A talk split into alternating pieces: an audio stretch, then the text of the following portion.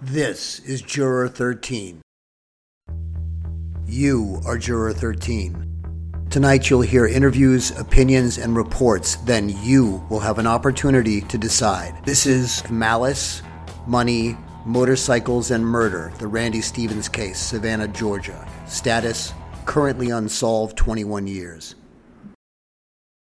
Juror 13 is brought to you in partnership with Crime Stoppers. Crime Stoppers is offering an $80,000 reward for tips leading to the successful capture and prosecution of the person or persons responsible for the murder of Randy Stevens. At the end of this program, learn how to contact Crime Stoppers anonymously to help solve this case.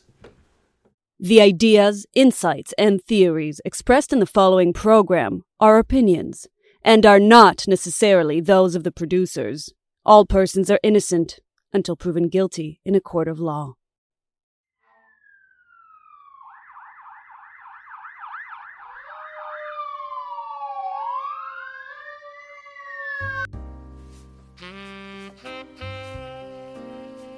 Welcome to Juror 13. I'm your host, Tom Mullady. Last week on episode 6, we looked into the emotions and the mindset of the things that led up to and into Randy Stevens' memorial service. We heard in stark, blatant reality how Linda was outright accused of Randy's murder by his little sister, Sandra Stevens-Smalls. This happened during dramatic moments at the funeral home, as the family sought to agree upon the final arrangements. I tried to provide objectivity toward all the possible thoughts and the emotions that may have been occurring at that time. As you may recall, though those things were going on, and there were many differences in opinion about the crime itself, there was an unwavering and steadfast unity in the love that poured out from so many different people as they said their last goodbyes to the man that they loved and admired. This week, we come out from under the past, and we look to the men whose job it is now to close the case that has haunted them for so long now. Join me as we head into what is and what will be from this point on for Randy's murderer or murderers, the Big Heat.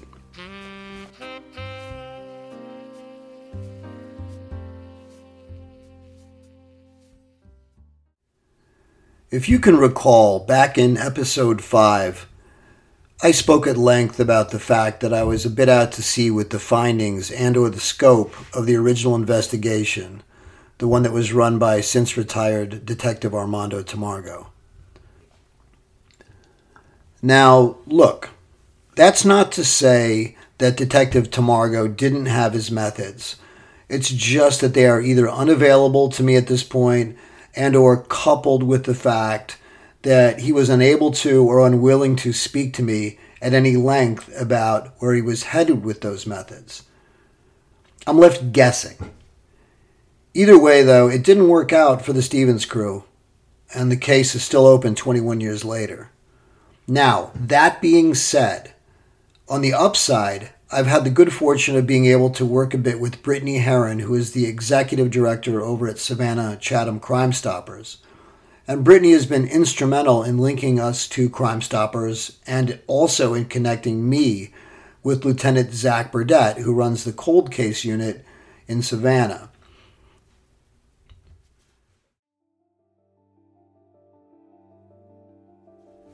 The Savannah Cold Case Squad. That's who has the heavy job of trying to connect the dots in this case and other cold cases that haunt the Savannah Police Department, and most important, that haunt the daily lives of those family members and friends who have been left behind in the wake of these heinous crimes. Lieutenant Burdett gave me some brief insight into the history of the formation of the squad and how he came to be involved. The cold case unit is with our department is a very interesting unit. I keep saying it hasn't been around very long, but it has. It started when I first got moved to homicide as an investigator in 2016. Mm-hmm. And then I kind of, supervised it when I was a sergeant in homicide for a little while. And then when they moved me back to investigations in July of last year, they said, "Oh, the cold case unit sounds like a great unit for you to run too." Our cold case guys, this is one of the cases that I know since I took over our cold case unit, a case that has always been in the forefront of theirs.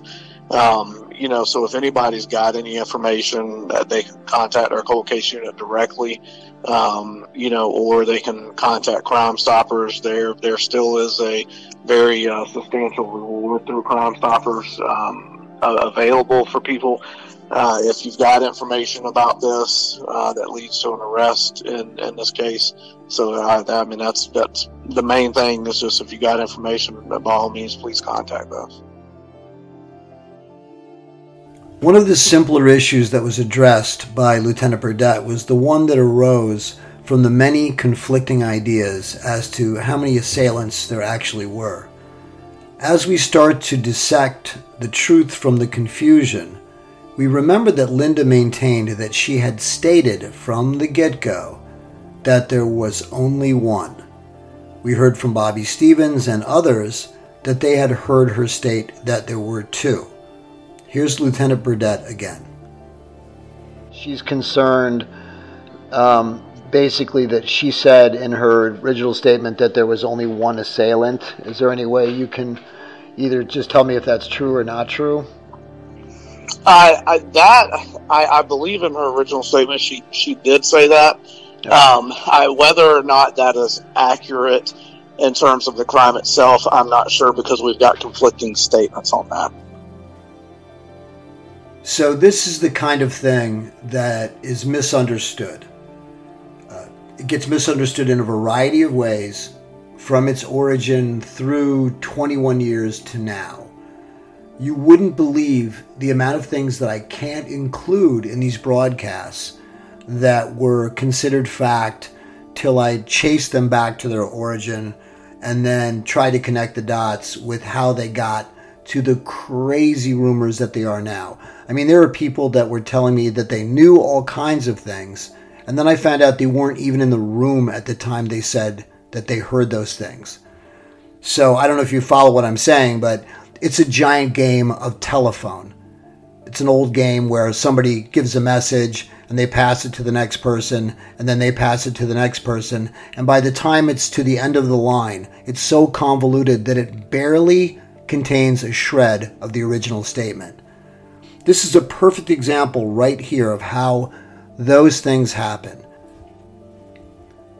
This is Linda Stevens' daughter, Brandy Trotter, explaining to me why she thought there were more than one assailant. She's not saying that there were more. She's simply stating to me that based on her stepfather's courage and physical strength, that it would have taken more than one person to get by Randy, to get to her mother. More than one. Yeah. If it would have been only one, it would have been, he would have had a better chance. I mean, I just don't feel like he got shot so many times because he was fighting with him. You know what I'm saying? Yeah. So you think it was more than one then? I do. Okay. Might have been only one that ran in the house or one that had a pistol, but I just don't foresee one person thinking they'd be able to beat Daddy up. If you listen to that, you'll hear that the actual intent, or what I hear the intent to be, is clearly that it's not what she heard her mother say. It's that she believed Randy was a tough, no-nonsense guy, and like I said, it would have taken more than one guy. It's easy to see where this stuff gets mistaken. But if that's the case, somewhere conflicting versions came up, and if they didn't come from Linda, which we've determined already, where is it coming from? Who interviewed these people that were not even at the scene as to how many assailants there were?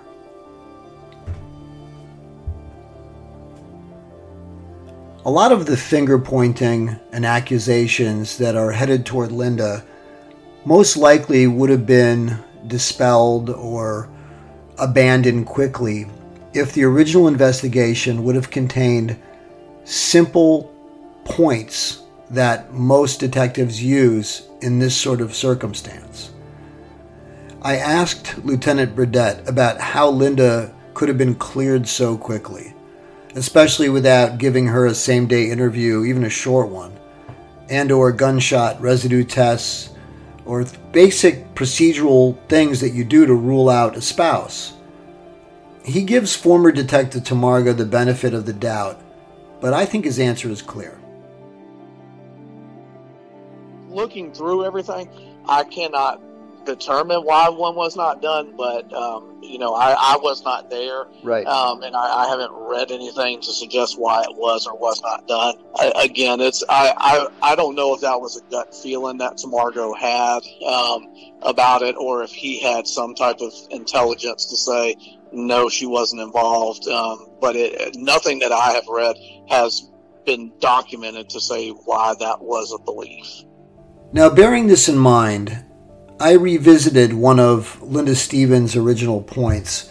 I talked to her on the phone just the other day, and she had this question for me. They feel like they take these same concerns downtown 21 years ago, and if they did, what was the response from the detectives? And if they waited 21 years to bring this up, and they did not do that, have they taken these concerns to the cold case detectives? I mean, you've got to admit she's got a point here. And she wasn't responsible for the detectives or how they cleared her. And secondly, she stayed involved with the case and supplied the cold case guys with the first lead she came across. We're going to get to that in a few minutes. I asked Randy's sister, Sandra, why hadn't you pursued your feelings about Linda with the cold case unit? This is what she said. I did not reach out to the cold case detective because I thought Tamargo was still there. Right. I felt like the police was covering up something because of everything that was going on at that time. Right. And especially when the internal affairs guy shot himself, right. I was like, what hope do we have to get answers? And Tamargo betting his badge on it. Right. Lovett, who was the chief of police, in jail. I also asked Bobby Stevens the same question, point blank. This is what he had to say. It was just like shooting a dog or something, man. I went to the homicide police so much until I had to just take a break. Right. You were sticking with it. Yeah, because we, from day one,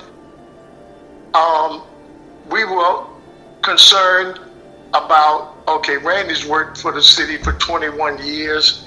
They gotta wanna solve this. Right. Okay. Nobody,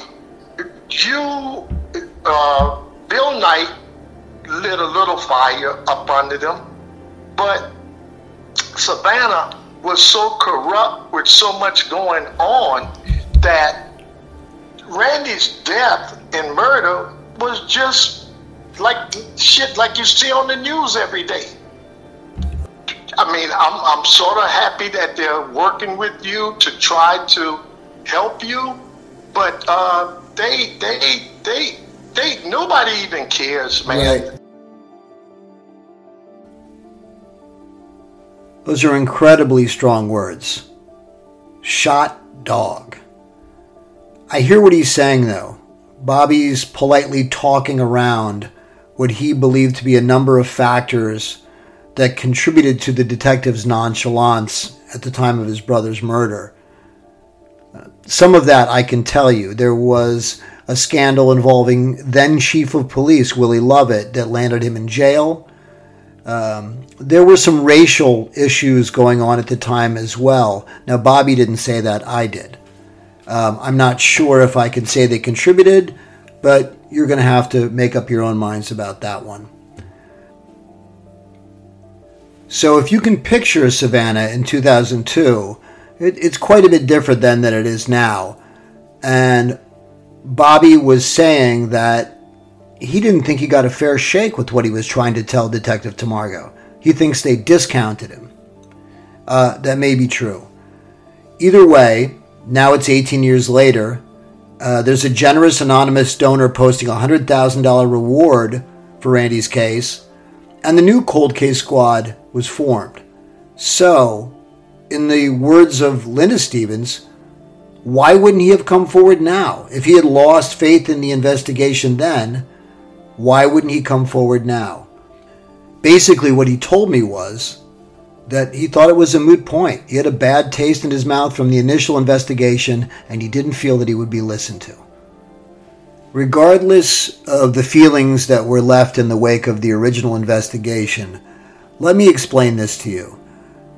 The cold case unit now is a completely different crew. They have a different mentality, and it's the same investigation. This time around, though, it's done by seasoned homicide investigators who listen, gather information, and act on it. So Lieutenant Burdett told me, he's like, have them call anybody with a tip. Call Crime Stoppers, call the cold case unit directly. They are going to listen to you. You'll find the cold case squad number on the website at juror13.live, and you'll find the Crime Stoppers information there as usual.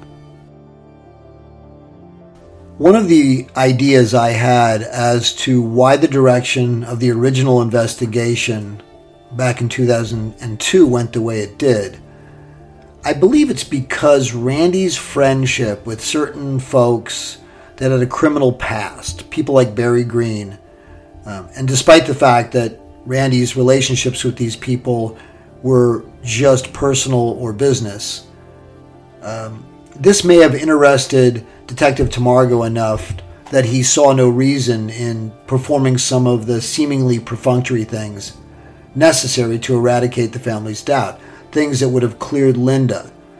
I asked Lieutenant Burdett about the factors that were involved.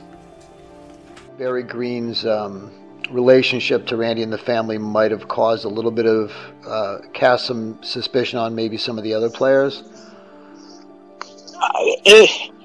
It's possible that, you know, Randy had a lot going on in his personal life. Mm-hmm.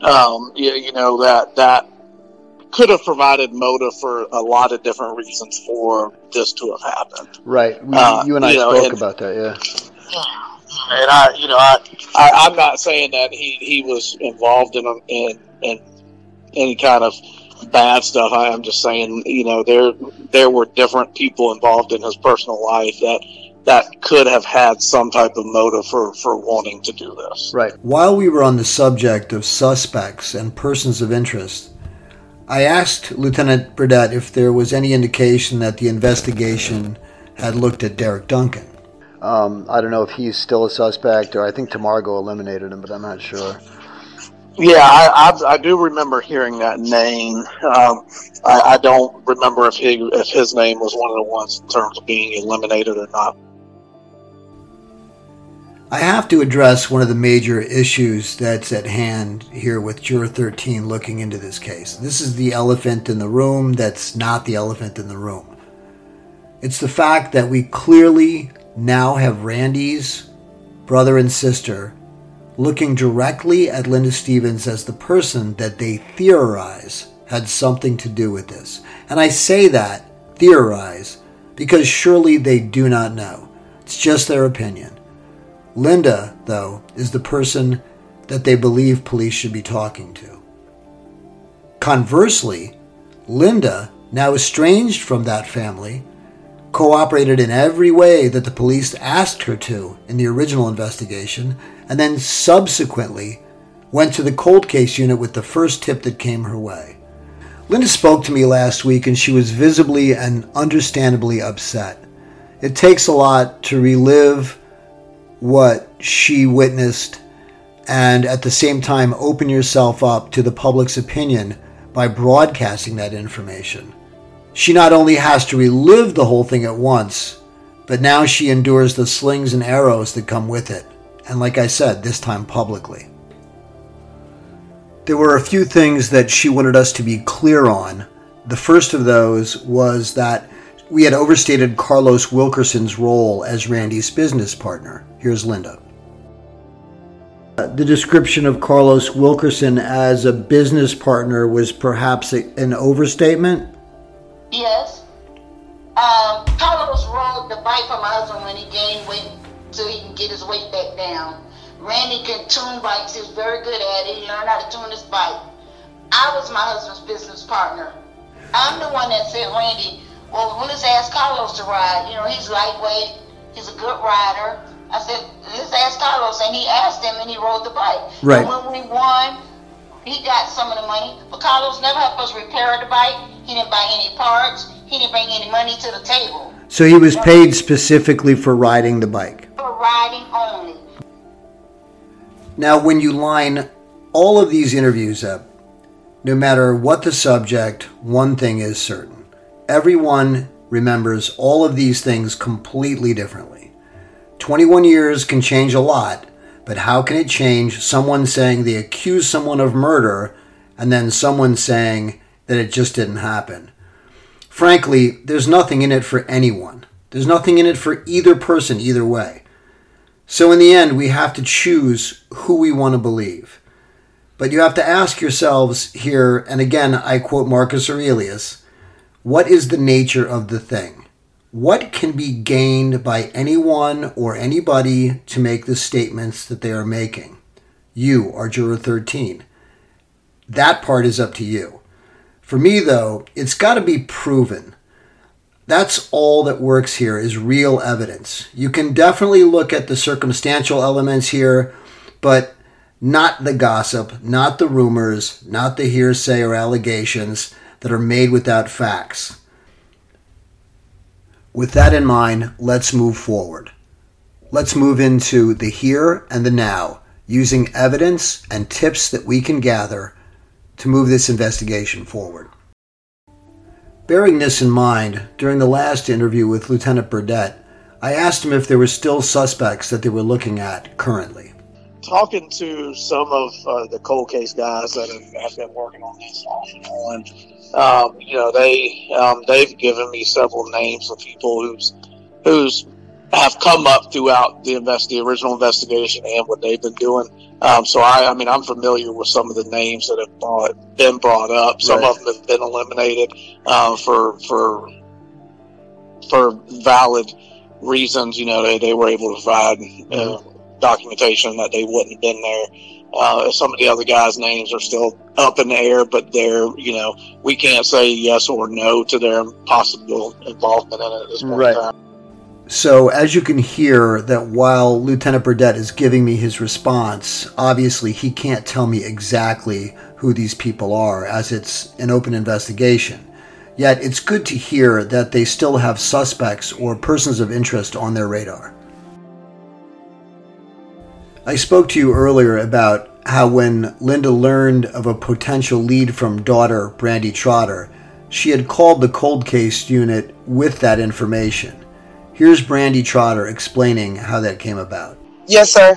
I got a phone call from an old friend from the neighborhood that told me that he might have some knowledge of some people speaking on taking claims to robbing my parents. Were they talking about that were suspects? A total of 3. Okay. And those 3 suspects were incarcerated at the time? Yes, sir. Okay. 2 were still incarcerated when I got the knowledge, and the other one had been transferred to another jail in Georgia. Right. Then Linda Stevens explained to me how she handled the information from there. His name was Ollie, but it had a girl's picture. And I said, well, it's a girl picture, but you're a guy. He says, I know your daughter. Mm-hmm. And I said, you know, my daughter's at Fort Campbell. And I said, well, I'll tell her to get in touch with you. I won't give you her number. I'll tell her to call you. Mm-hmm. And that night, my daughter said, Mom, that's the guy who used to try to talk to me before I joined the Army. He lives in that neighborhood. And I said, okay, I know who I'm talking to now. So I said, tell him to call me back.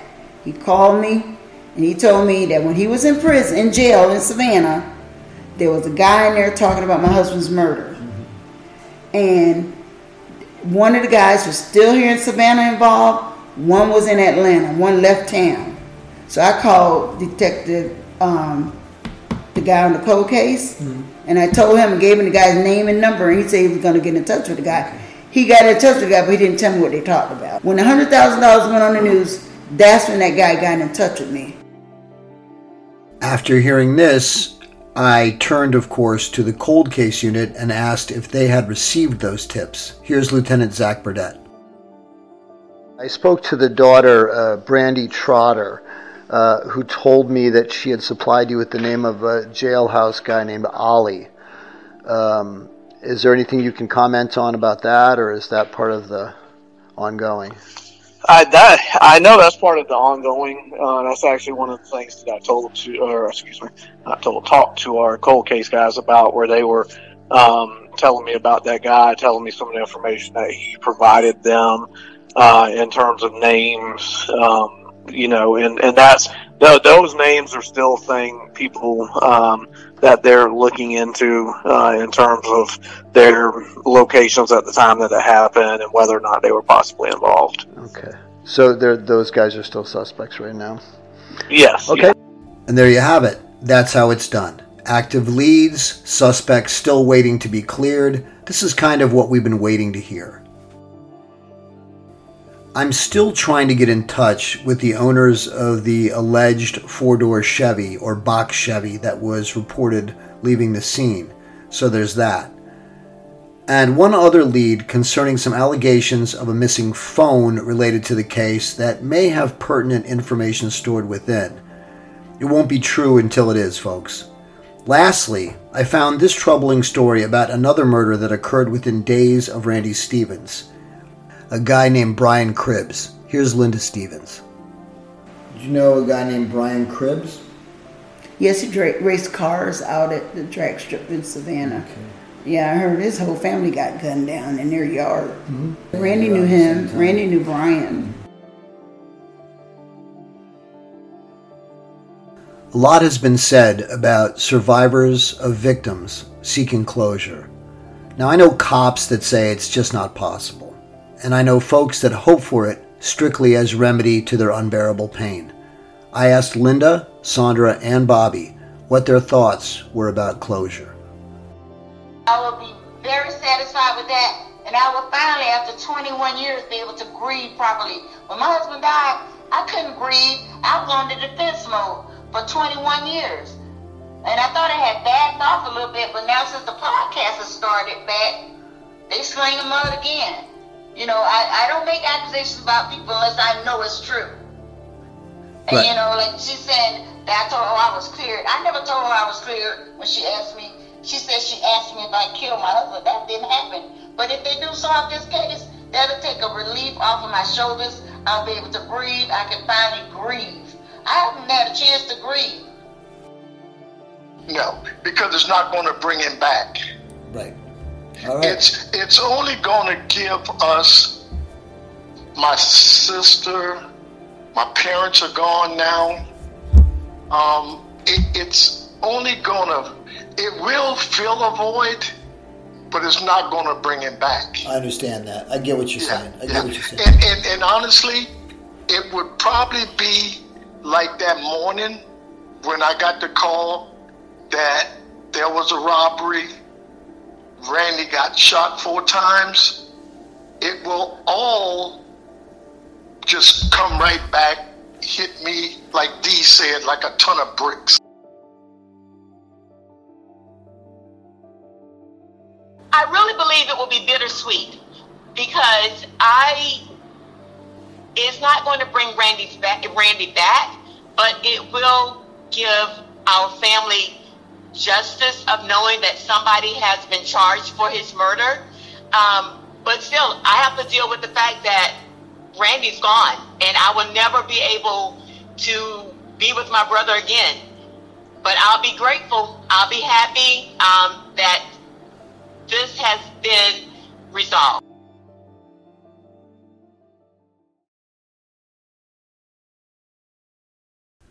If you've been following these episodes, you'll remember our old friend Dr. Kenneth Pound.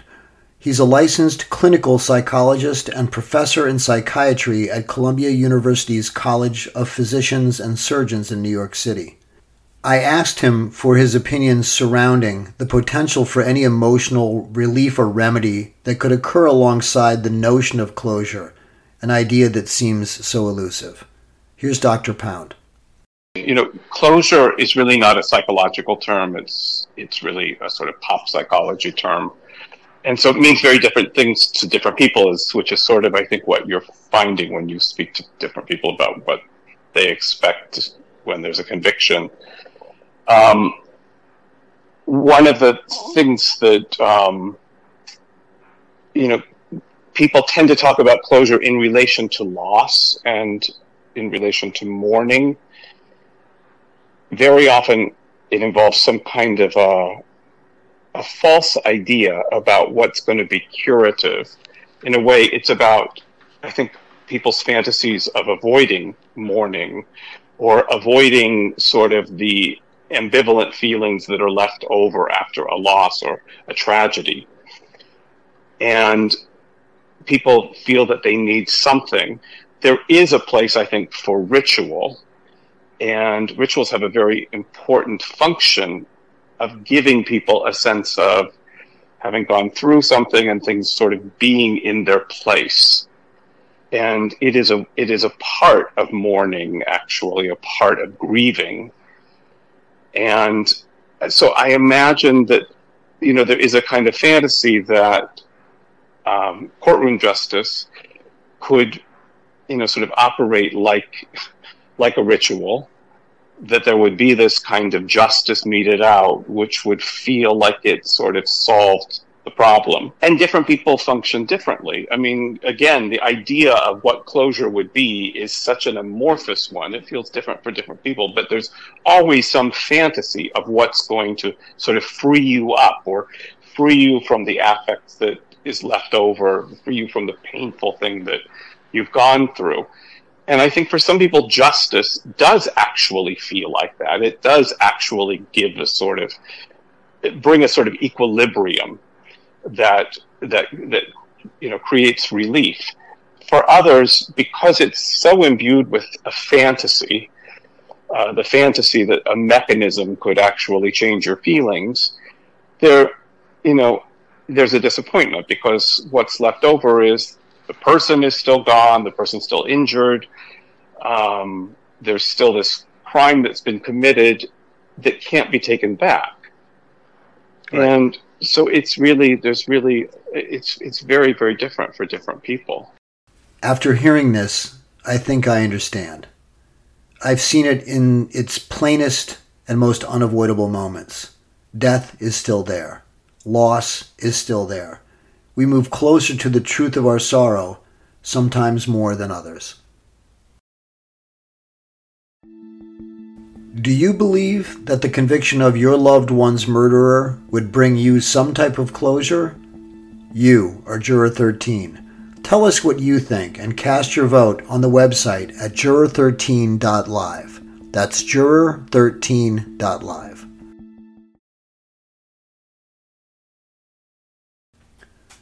For nearly 9 months now, I've tried to immerse myself in this case. After listening to the pain, the anger, the frustration, and the resignation to loss, I see that there's also potential for this case to spin from one possibility and issue to the next without hesitation. Realistically, there's a finite and small amount of real evidence to work with. And there are only a couple more missing pieces yet to obtain. But even then, will it end there? I got to thinking about what Dr. Pound had said about closure, and then I listened again to what Linda and Bobby and Sandra had said about it. They all basically acknowledged what I had heard Dr. Pound say. It's about taking steps toward confronting the inevitable. Each one of them has had 21 years plus to look inward. Though they are looking for justice, both Bobby and Sandra seem to realize that there is going to be no closure for them. Their brother is gone forever. And Linda, she wants just a minute to breathe without having to defend herself. She wants people to realize that she is not the killer, and in her own words, finally have some space to grieve.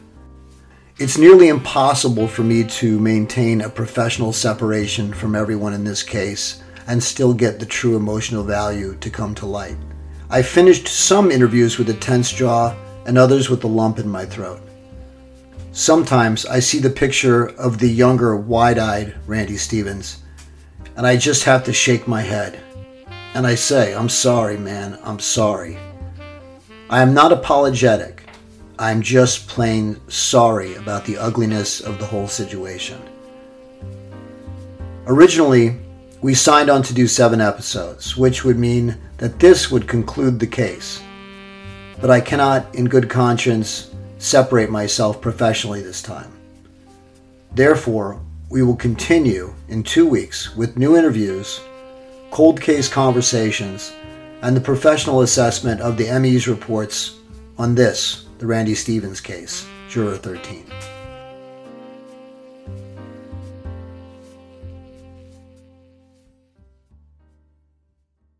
Juror 13 would like to take this time to thank all of our generous supporters. We want to continue this mission, but we rely solely on your kind donations as we don't use advertisers. In order to keep it going, we need to keep asking you for your contribution. If you're able to contribute, we are grateful, and if you can't, we still are. Please, either way, subscribe and listen. It's free. You can now hear all episodes, plus see photos at juror13.live, or you can listen on all major streaming platforms. That's juror13.live. I know I talked to you all about Crime Stoppers last week and the value that this tremendous anonymous program holds. The Randy Stevens case has a reward for $80,000. And I've stated that before. Everybody knows that now. There's $80,000 out there if you can help solve the case. I know that you are out there. I know that you are. I know that you're listening, and I know that you know something about this case. So take a good long look in the mirror and understand that there's a big difference between doing the right thing and snitching. So choose to do the right thing. The Stevens family needs your help. Click on Crime Stoppers logo or press play on the Crime Stoppers Executive Director Brittany Heron's explanation of how to go about helping and collecting your reward. Juror13.live. When the episode is over, the facts remain. Juror13.live. Photos, facts, and faces. See the people and the events that we talk about in every episode. Read opinions, reports, and theories. Vote on Juror13.live. You are Juror 13. Interact with special guests on announced dates and post your opinions and surveys about certain people, places, and things associated with Juror 13. Download episodes. Join our first alerts list. Help us to help the Stevens family, folks. Remember, you can listen to new episodes of Juror 13 weekly on Spotify, or you can just listen to any past episode or update at any time you desire on Juror13.live. Juror 13 relies on your support. If you'd like to help us continue our mission to help the Stevens family, we gratefully accept any donation or contribution. Simply go to the website, juror13.live, and click on the links.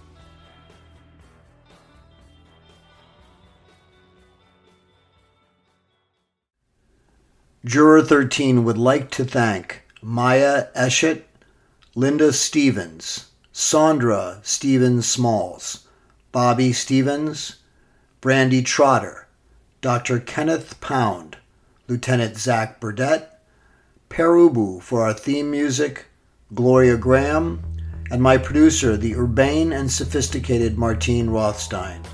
As always, I'm Tom Mullady, but you are Juror 13. Juror 13 is an Empty Nest Productions LLC entertainment.